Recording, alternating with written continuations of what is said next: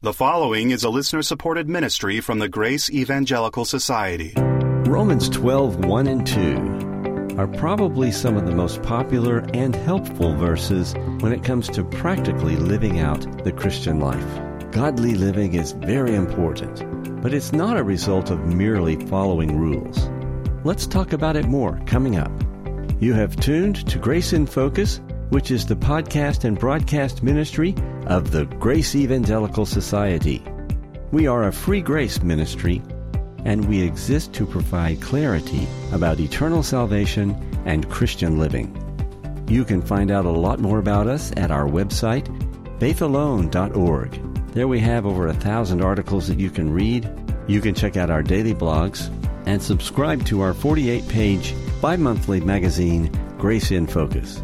Find it all at faithalone.org. Now, with today's discussion, here are Kathryn Wright and Ken Yates. And we are in Romans, and not only are we in Romans, but we are in a brand new. I was about to say this is a big deal, guys. We are we are moving out That's of right. chapter eleven. I didn't think it would ever happen. we are done with talking about uh, the future of Israel. Everyone recognizes that Romans 12:1 begins a new section Yeah. of Romans and these are some of the most famous. I mean, Romans I was- is full of famous I was about to say ten and three, but these, this has got to be in the top five, right? what is the connection here? Yes, Paul is talking about a new theme here, and he is talking about practical application of what he's been talking about in Romans. But there is also a connection with what's going on before.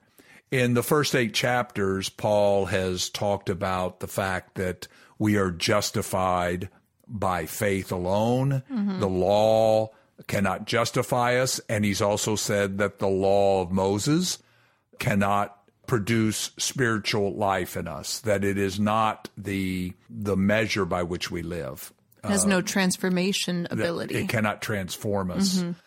so I can't look at my little list That's and right, say, do do- my quiet time and read my Bible and pray, and I'll be good to go. And I'll be like Christ. I'll be like Jesus. Right. Of course, Paul in Romans 7 said that is how he initially tried living the Christian life. Sure. And it didn't work. I would argue every believer has done that at oh, least Oh, sure. oh, yeah. If you remember in Romans chapter 3, verse 8, Paul says that because of his teaching about the law, that some people say that Paul says, well, let us do evil that good may come. In other words, what they're saying is that, well, Paul doesn't care about the law of Moses. He's just telling us to go live however we want. Which man, don't we hear that all the time as free Oh. grace people? Yes. That free grace just teaches license to sin. It doesn't matter how you live. Easy believism, just go That's party right. it up and you'll still go to heaven. Which is true, but that's not what we teach. we don't teach that it doesn't matter. It does it does matter how we live. But it is a common charge against free grace Yes. people. A lot of times it's not even just against free grace people, it's by anybody who teaches that once saved, always saved. Right. You, mm-hmm. you, you know. But now, Paul in Romans chapter 12, verse 1, really through the rest of the book, is this section that no, we should live godly. Yeah. It is, as he's going to call it, a reasonable or rational thing to do. And And can I just say, in my opinion, I don't think that you can live a truly godly life without understanding what Paul is saying here, which you can live a legalistic life by following the law, but those who accuse that free grace people are just, you know, teaching a lawless life is just kind of it's I think it's it's a misunderstanding of what we're teaching.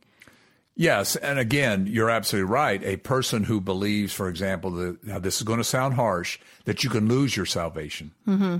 And so therefore they work, work, work, work, work, work, work, work in order. And they look very godly. That's right. Or someone who believes such a lordship person. Well, I've got to show those works to prove that I'm saved, either to others or to myself.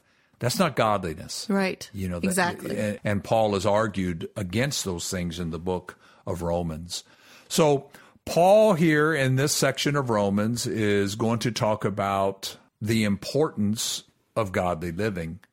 Obviously, he's already touched earlier in the book about other reasons why we ought to live godly. Mm-hmm. Do we want to experience life, the abundant life? Mm-hmm.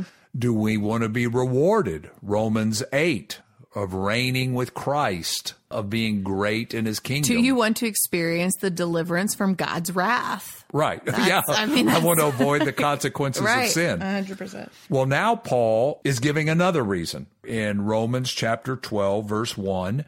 And notice what he says I beseech you, therefore, brethren. Now, this is important. Who's he talking to? He's talking to the church. The church. He's mm-hmm. talking to believers. He's talking to brethren.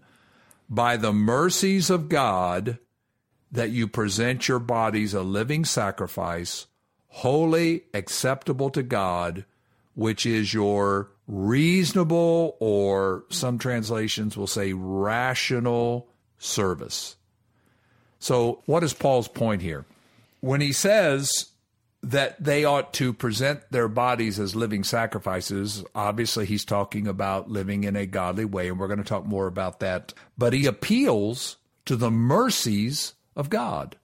Well, in chapters 9, 10, and 11, Paul has repeatedly said that God has been merciful to us, these Gentiles who are now a part of the body of Christ.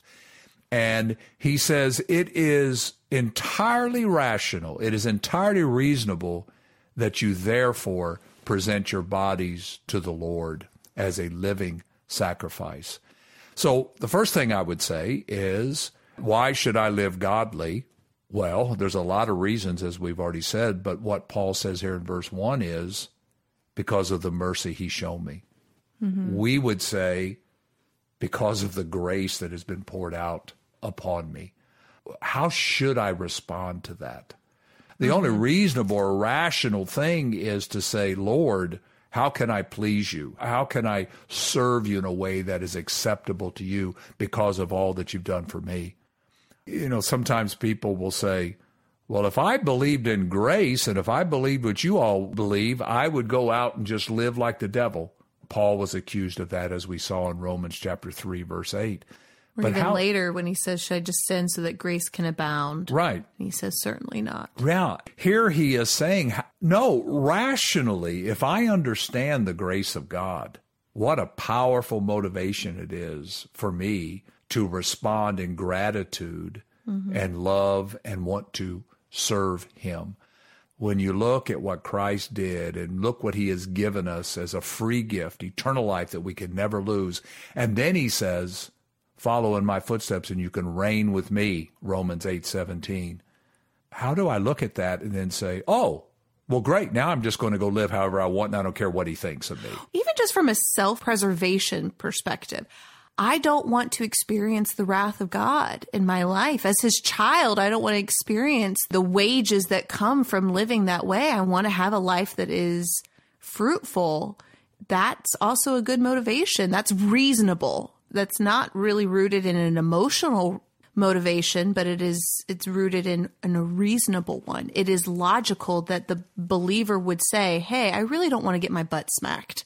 Right. By the Lord. That's a very rational response to what he has done for you. Yes. And by the way, this word for service at the end of verse 1, your reasonable or rational service, it deals with service in the tabernacle in the Old Testament where mm sacrifices are taking place.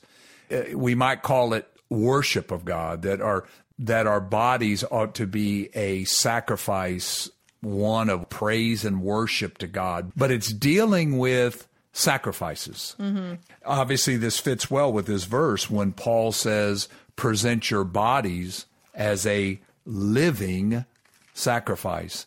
And I have to say that I think Zane's commentary on Romans, Deliverance from Wrath, he has a great discussion on this. And what he argues is that this living sacrifice, as it relates to this service of God, that our lives ought to be a sacrifice to Him.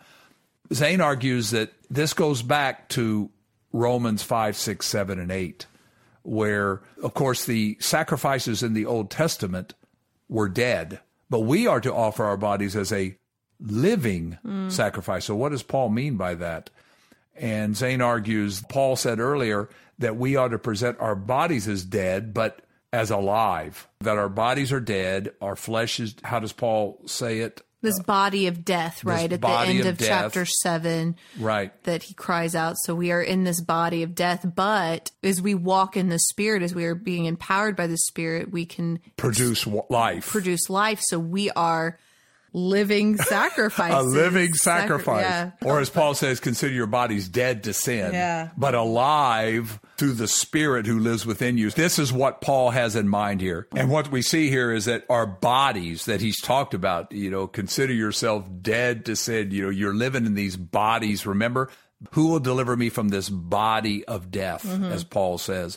But yet we're alive. We're alive through the Spirit, and we should present our bodies this way.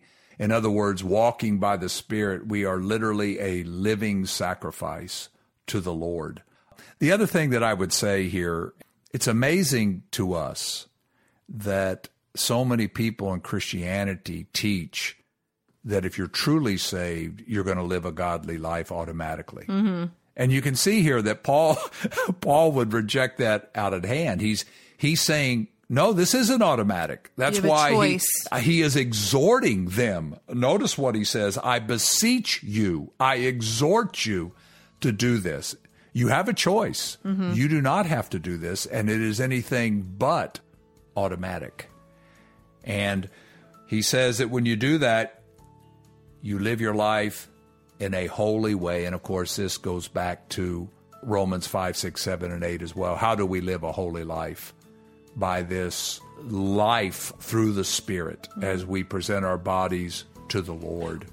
And this is the only acceptable way to please the Lord. Yeah, I was going to say the idea of being acceptable to God. That's not a salvation idea from hell, right? We're talking about Christian living. Well, how can I, even though I'm still living in this body of death, going back to chapter 7, right? That cry of the Lord, please Him? Well, it is by walking in the Spirit and going to Him, not through the law or through legalistic lists that we just arbitrarily come up with now. Right. And that's the only way to please Him. Boy, that was a lot in one I was verse. about to say we're going to be in chapter 12 now for another 30 years. No, that, hopefully all these verses won't be this involved, but uh, there's so many issues there, particularly going back to Paul's discussion on Christian living in Romans 5 through 8. And obviously there's a lot more that you all can dive into on your own. Well, we hope you've enjoyed this, and remember, keep, grace, in focus. Are you interested in finding other free grace believers just like yourself in your area? On our website, we have a church tracker. It's an easy to use map that will help you locate those other free grace churches that might be in your area. So come visit us at the website and take advantage of our free church tracker. It's at faithalone.org. That's faithalone.org. We would love to hear from you. Maybe you've got a question, comment, or some feedback. If you do, please don't hesitate to send us a message. Here's our email address it's radio at faithalone.org. That's radio at faithalone.org.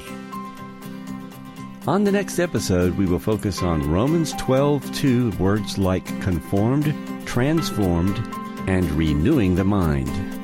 Join us again, and until then, let's keep grace in focus. The proceeding has been a listener supported ministry from the Grace Evangelical Society.